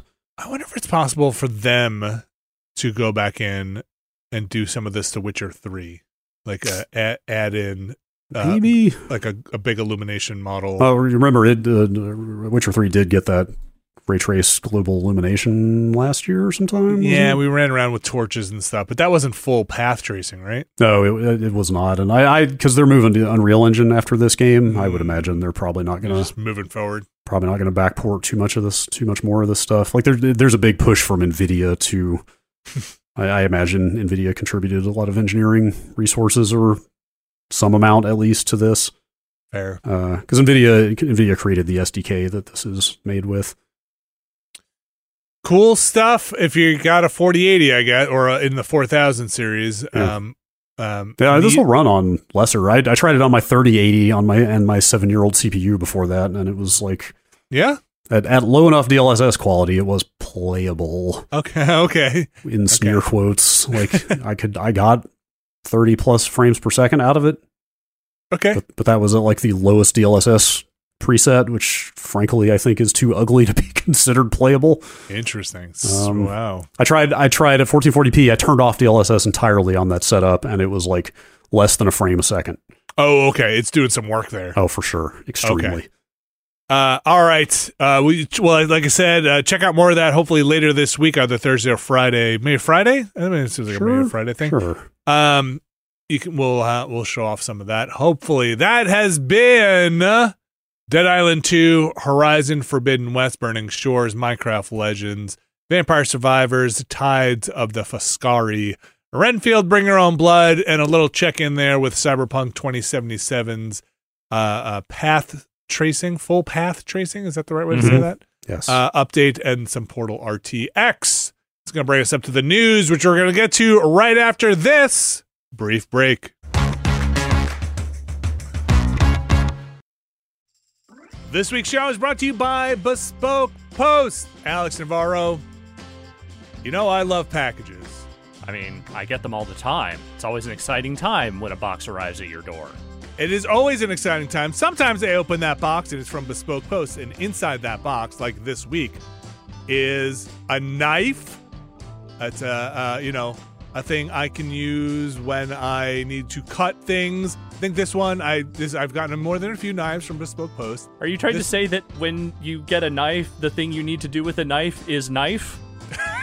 I might have gotten around to said that in a, a shorter way. I, yes. Yeah, all right. Uh, this one was uh, specifically uh, fishing knife, which means it's got uh, all the things you need to fillet a fish, let's say, or, or field dress a fish. Bespoke Post puts together a box of awesome, and the things inside that box range from whiskey glasses, which I've gotten. I've gotten uh, incense things that I still have and use in my bathroom, uh, and sometimes, occasionally, a knife uh, that'll go inside a kit that is themed because, Alex Navarro, you take a quiz at boxofawesome.com. Your answers will help them pick the right box of awesome for you. They release new boxes every month across a ton of different categories, and each box is valued at around $70, but you're only going to pay a fraction of that price. This is one of my favorite parts, Alex. With each box of awesome, you're supporting small businesses. 90% of everything that comes in your box of awesome is from a small, up and coming brand. It's free to sign up, and you can skip a month or cancel at any time. To get 20% off your first monthly box, sign up at boxofawesome.com and enter the code NEXTLANDER at checkout. That's boxofawesome.com, code NEXTLANDER for 20% off your first box. Boxofawesome.com, code NEXTLANDER. Thanks, Bespoke Post.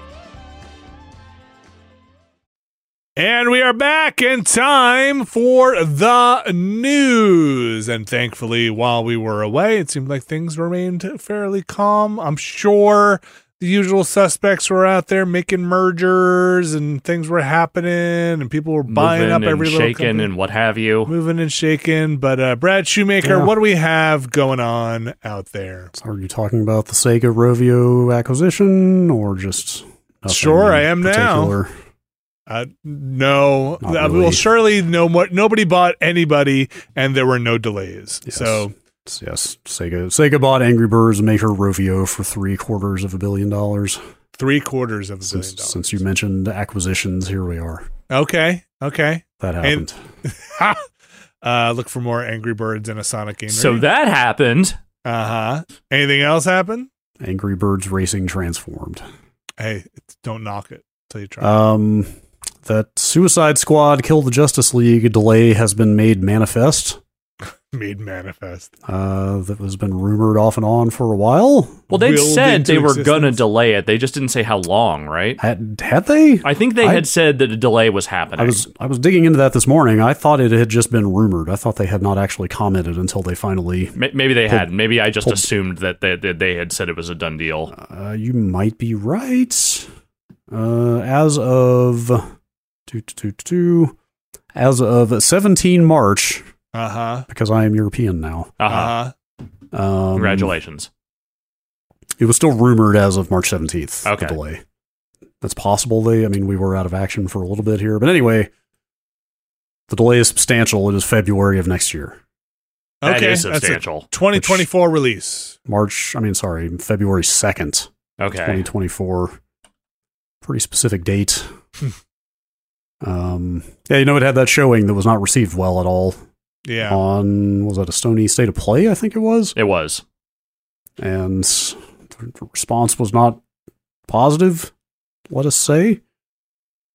And so, I mean, the, the messaging is just very standard, tough but necessary decision. Take the time needed, get the game best quality, et cetera, et cetera. No real information on what might be changing, but that is like a.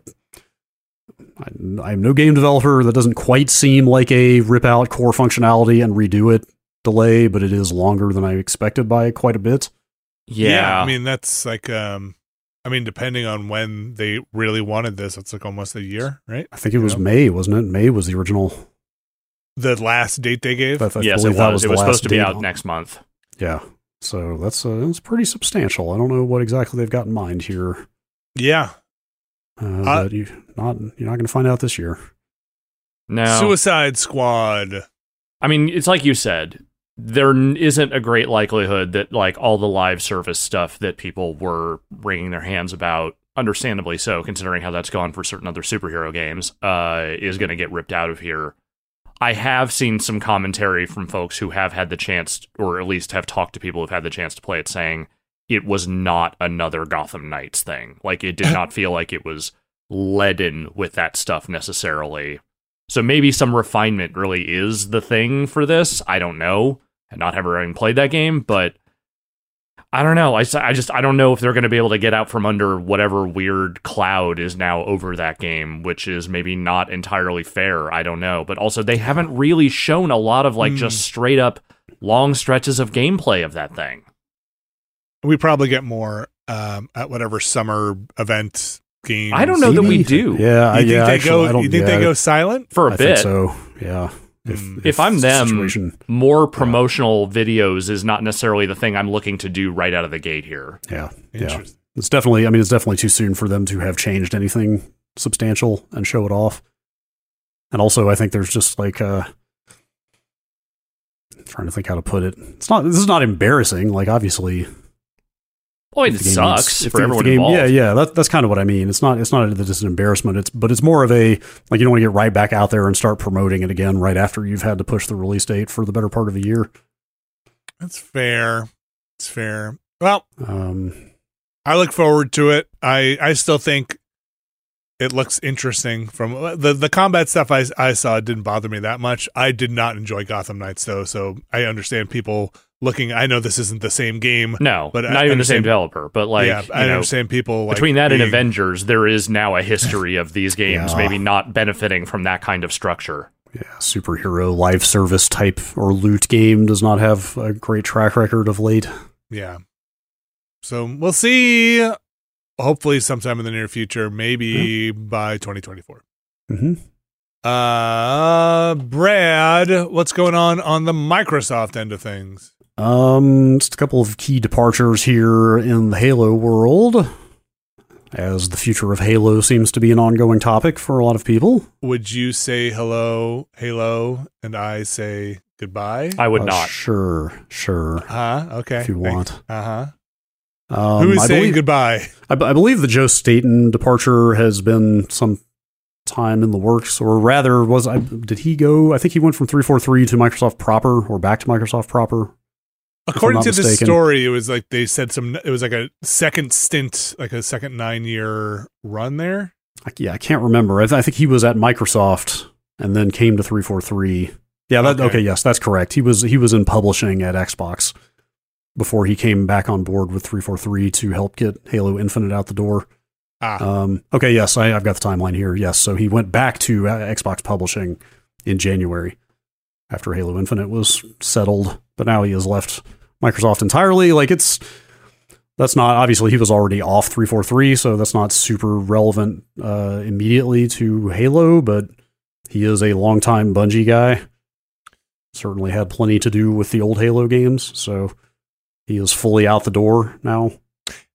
and going to your favorite. Yeah, he's going to making the game at Netflix, apparently. Well, this says triple A game at Netflix, but uh, then again, everything Netflix puts out is just going to be under that same model, right? It's all just going to be subscription driven, I So assume. When I was reading this story, um, they they said there was like ninety something games coming out on on the Netflix under the Netflix platform or banner with like a bunch of first party stuff. I did not realize they were ramping things up that much. I I guess I only hear about it like what was it? Into the Breach, and there was the other one, Brad. You you brought up not too long ago, right? Uh, what was the that- most recent one? I can't remember. It was something that you were excited to play on mobile. was- I know that. It was another thing that I was interested in playing on mobile. Yeah. I'm not going to sign back up to Netflix for. um. So yeah, I was. I don't know. I thought that was interesting. Um, Uh, yeah, they're, they're they're they're making a push. They're also doing the Halo movie or series, Uh, movie series. No, that was- Paramount, the series was Paramount Plus. yeah, that happened. that I already think- happened. Isn't no Netflix is doing a Halo thing. It was just in that it? story as well. Are they doing Uh, a different Halo thing? Like an no, I'm animated sorry. thing or No, something? Gears of War. Gears of War. That's Oh. different. because it had Jon Spaihts in it, and every time Mhm. I used to see Jon Spaihts, I don't know if I've mentioned on here. Jon Good buddy. Spaihts. Uh, w- I worked with him at um, Teachscape, the place where we did those educational videos, Mhm.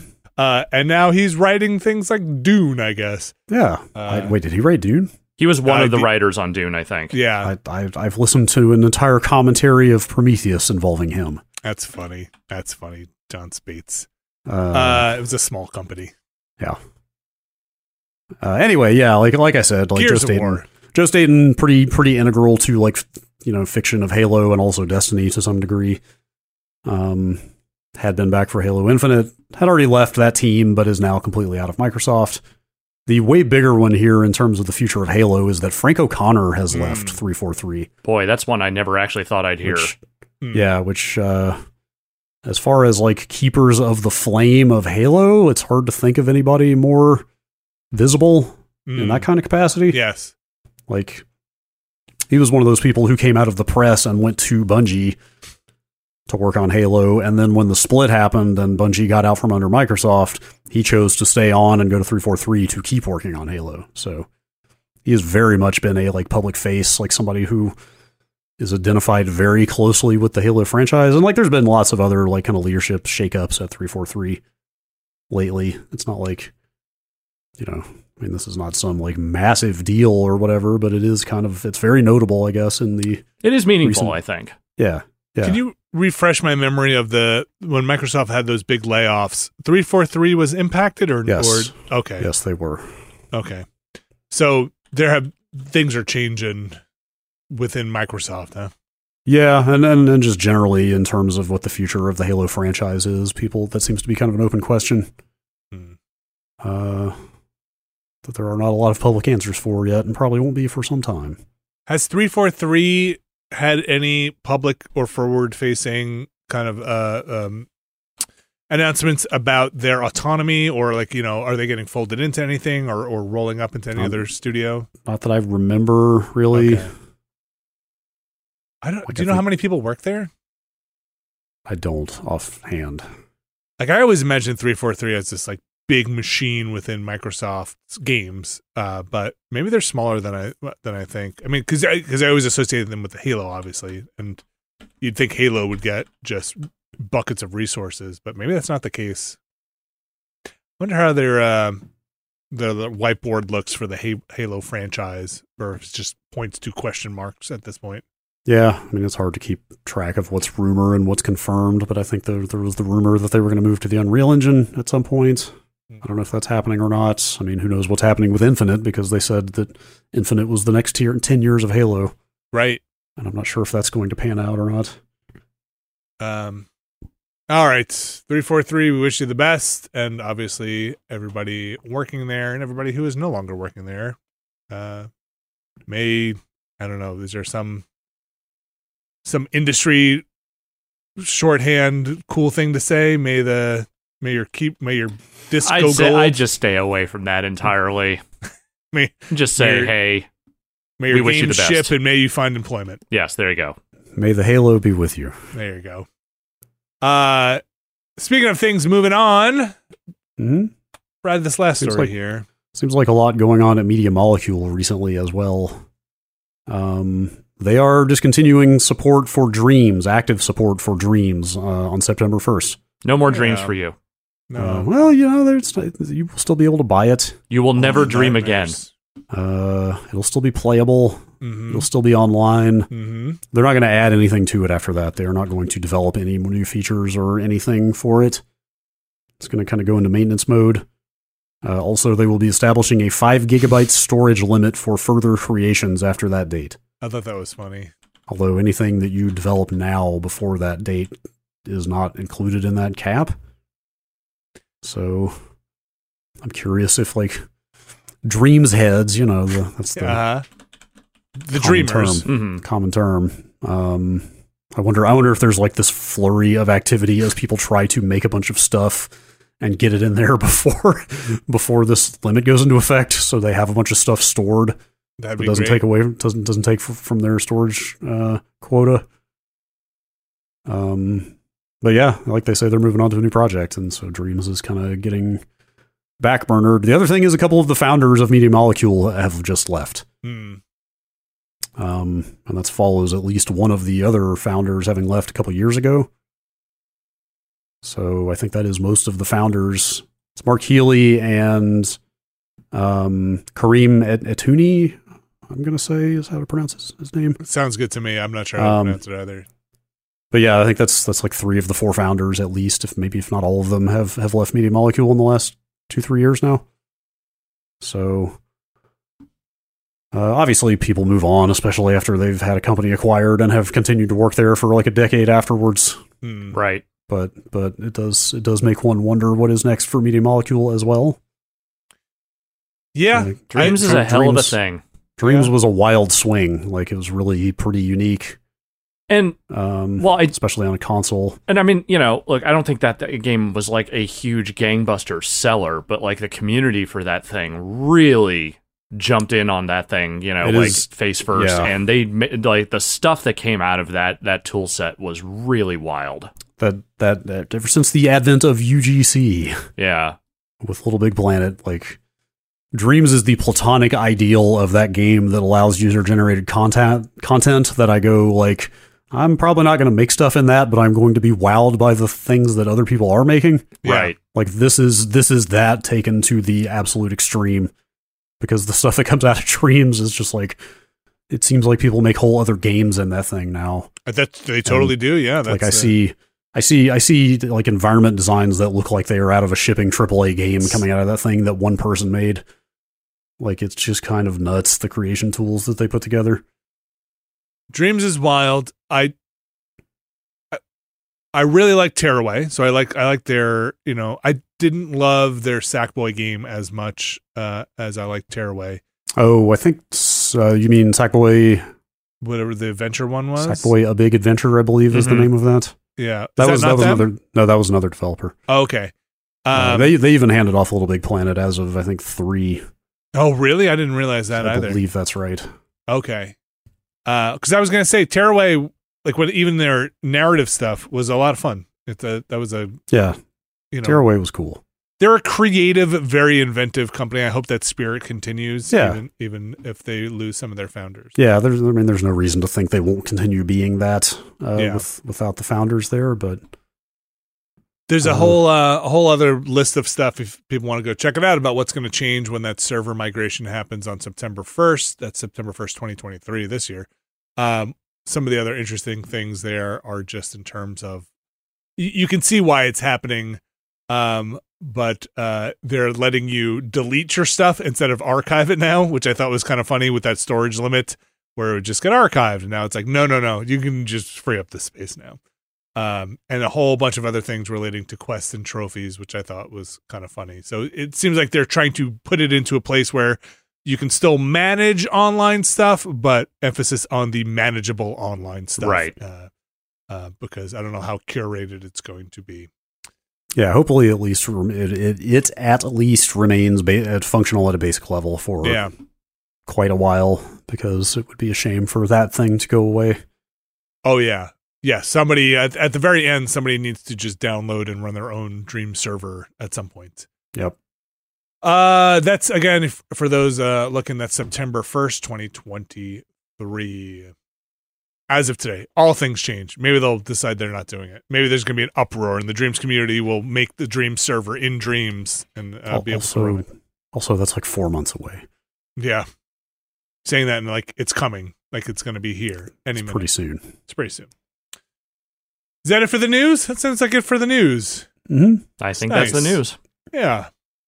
Um, that's going to do it for the news. We have an email address, podcast at nextlander.com. That's podcast at nextlander.com, or you can send us your emails. Brad Shoemaker, any emails this week we want to dive into?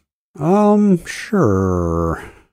What you, what you got percolating up there in the old email coffee maker? Question Analogy. from Hieronymus Josh from Okay. Patreon. That's pretty good. Which, which thumb do you hit your spacebar with? Have you ever tried to switch to your non-dominant thumb? Uh, Oh, It is a thousand percent right thumb for me. interesting. I think I'm Yeah. ambi thumb thumbstress. Huh. okay. It really is just like what was the last hand? Like what hand was I using to type the end of the last word? Hmm. And then Well, I know- just I just sort of flipped the thumb from there. I'm miming the keyboard now. I feel like my both thumbs are hitting at the same time as I'm like pantomiming typing, but I can't tell if that's real or not. I don't know if I would really do that. Maybe like, I lean left thumb. I'm not sure, but I, I'm pretty Mm. sure I do both. which shift key do you use? Uh, left, Always left. always left. Left pinky. Mm-hmm. Okay. Well, again, I don't need to use the pinky because again, I only type with my Oh. index fingers and thumbs. So I usually use my ring finger for the shift.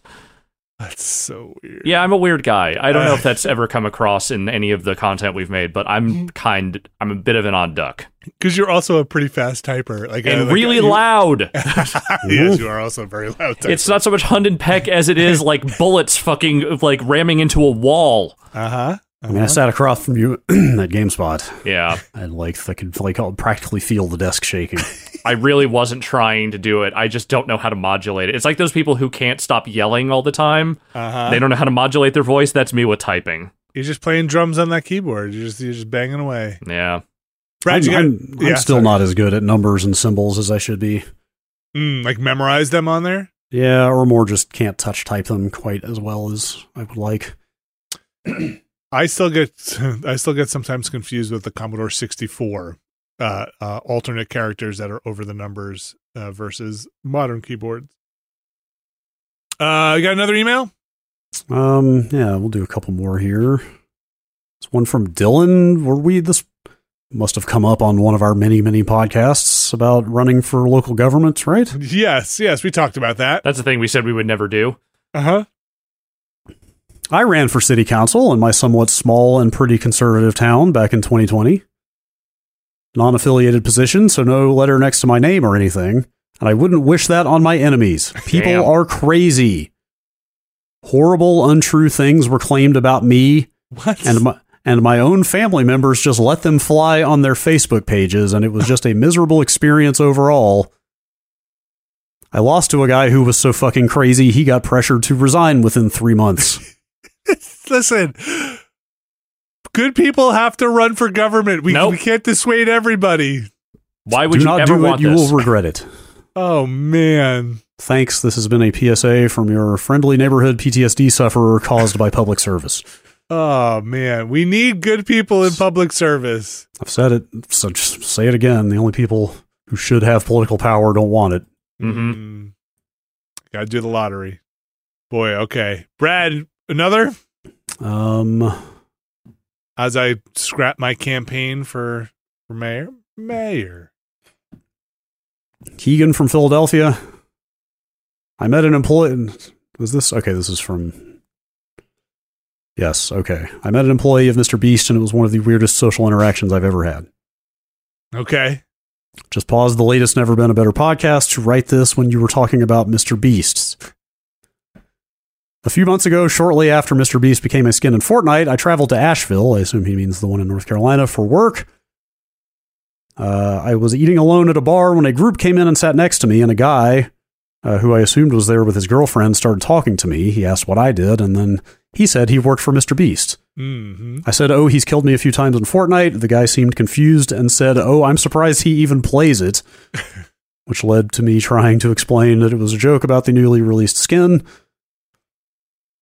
He then seemed to think I was a fan and proceeded to tell me uh, how long he had been working for Mr. Beast and that he was able to spend Mr. Beast's money freely because he had his credit card. Okay. It sounds like a Mr. Beast thing. Uh huh.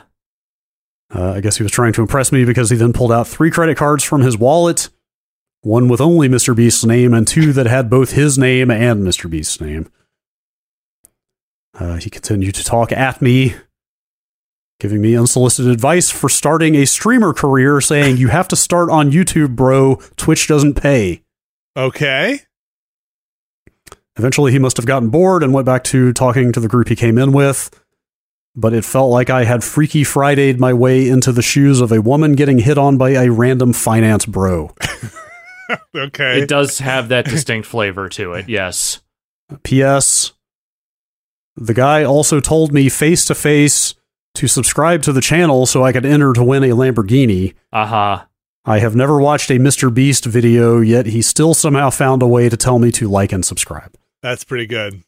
That's pretty good. Mr. Beast, Truly a blessed ver- thing. very popular on YouTube and with the kids. I this is going back to the the the like and subscribe scam stuff. Over the last two years, I've gotten a lot of um, spam phone calls to my phone that say I have I came in second place on the Publishers Clearinghouse. I don't know if you guys are familiar with Publishers Clearinghouse, but apparently I have won second place quite often over the last two years, and that I need to call them back to claim my prize. This today, this morning, they have upped their game. The message I got was from someone at the FTC, the Federal Trade Commission. No, no, sorry, FCC. Um, I think it was FCC. Maybe it was FTC. Uh, whatever it was, saying they are following up because of an unclaimed prize to this number from the Publishers Clearinghouse from last year, from the uh, year ago. They need to follow up and make sure Publishers Clearinghouse is indeed giving out their prizes. And this number came up uh, as someone who has won a prize but unclaimed it. Please call us back at the uh, New York uh, FCC, FTC or FTC. I forget what they claimed. Uh, and I was like, damn, that's a that's a good one. Like you're Yeah. you're doing some like good follow up, and it was like very monotone. Like Mm-hmm. Uh, this is Sam Rockwell from the FCC, the New York chapter of the FCC. Over in we're just calling up to do a follow up to make sure Publishers Clearinghouse is indeed this number came up, and I was like, shit, this sounds like a bored government employee. um, I immediately so I I actually wrote down the number, then looked it up, and and was like, okay, no, this is actually part of a scam, also, uh, because I was like. That's fucking. That's a good one. Like you're doing. You're doing callbacks to other Mhm. scams. Yeah. Like Wow. Man, yeah, yeah, yes. Apple So Apple didn't flag that one as scam likely. I came to my home phone. Okay. I Oh, there's I your still- problem. I still, I still Yep. have a, a home Mhm. phone. You got to get rid of that. What are you talking about? I'm gonna get second pr- place on this uh Uh-huh. on this Publishers Clearinghouse. There, I'm not gonna lie. There was a minute because I was like, all those Publishers Clearinghouse scams. I get say you've won like two million dollars in your your. And I was like, holy shit! Did I really win two, two million dollars? Oh, please don't let. And then I looked up the like number, and it was close enough to these other numbers that were in the same pool. That's like, no, these are all scam numbers. I didn't win two million dollars. Oh. Society society's going great. Yeah. nor there. did it. Yeah. So I anyway, if I can get in touch with whoever emailed that, I need to get and subscribe so I can win a Lambo. mm-hmm. Uh, any other emails, or Hey, should we? I, Uh, I know oh, I know a YouTube channel you can subscribe to. Oh, I just need that you want a Lambo. chance. Called Nextlander. Uh huh. right. That's right. That's right. I will send you a picture of a Lamborghini. Will you? No. Okay, man. I, Uh, I Brad- might I might email you one. We'll see. Do we want to? If you go take a picture of a Lamborghini, that would be worth it. You Oh, it's go not going to be one that I see. It's just going to Okay. be one that I find on Google image search. Okay. It's just going to be like Uh, a fucking 30k JPEG. Uh, Brad, any other emails you want to take? That's it. That's it. That's it. Email address is podcast at nextlander.com. Like and subscribe. Thank you very much. Uh, that is going to do it for our show this week. You can like and subscribe over at patreon.com slash nextlander, where you can find a tier that is just right for you. Bunch of fun stuff going on over there, including the Watchcast, where we are finishing up our video game month. Yes. Alex, with what? With what? We will be wrapping things up next week's show uh, with Resident Evil. We just recorded that one, but right now, Mortal Kombat, Street Fighter, and Super Mario Brothers are available. Uh, so, and and Mortal Kombat is specifically available to our ten dollar and up patrons. So, go look for that. That is the Watchcast where we talk about the show we watched, not to be confused with any talking over the movie. No, that's something else. We don't do that here. Not yet. You never No. know. Um, so that uh, you can go check that out. We got Never Been a Better podcast. You might have caught that in the main feed last week. A bunch of those. I think there's over a dozen up. Uh, now you can go catch those over there. Of course, we got the Ramblecast, a video version of that too, if you want, or the regular one, audio, whole bunch of fun stuff, patron Q and A's, business going on there. And soon, if you're over in the uh, um, the mission control tier, I believe you'll be able to vote on a poll for our next group of watchings for the Watchcast. Yes, that will be up Uh, shortly. Uh, we have four categories for you to vote on, so uh, get on that. Get on that. There is one tier, though, that gets their names read on this here podcast the Mysterious Benefactors tier. And I am proud and honored to read those names to you today, starting with RRE, John Richardson, Vornak, Kelly F., James Smith, Brian Lucier, Skywarp, John Hubbard, Sean Miller, Evan Cook, Mark Wilhelm, JM, Jerry Lee, Gary Pejke, Robert Fisher, John McInnes, hashtag Bunny Crimes, Peter Reardon, Thomas Lynn, Jad Rita, Statics, Andrew Jackson, Razgriz 2, Brian Murphy, Trevor and Adrian R, Randy Duax, Andrew Tiebkin, Alex Wu, It Me JP, Matt Clements Jr., Edward Chick, Andrew Slosky, Steve Lynn, Matthew Herrig, David Campos, and Tyler Treese. Those are the mysterious benefactors for this week again. You can go check out patreon.com slash nextlander. I want to thank all of our patrons for supporting us, keeping us going. People who are watching our movies over movies. I'll say it. Movies. Movies. Movies. I Movies. think Abby gave me a hard time when I said movie. We YouTube movies. movies. we make move movies. Our YouTube movies Mhm. and I think she called me old. Uh, you go watch our YouTube movies and you can go Over on our channel, our, Mr. Nextlander.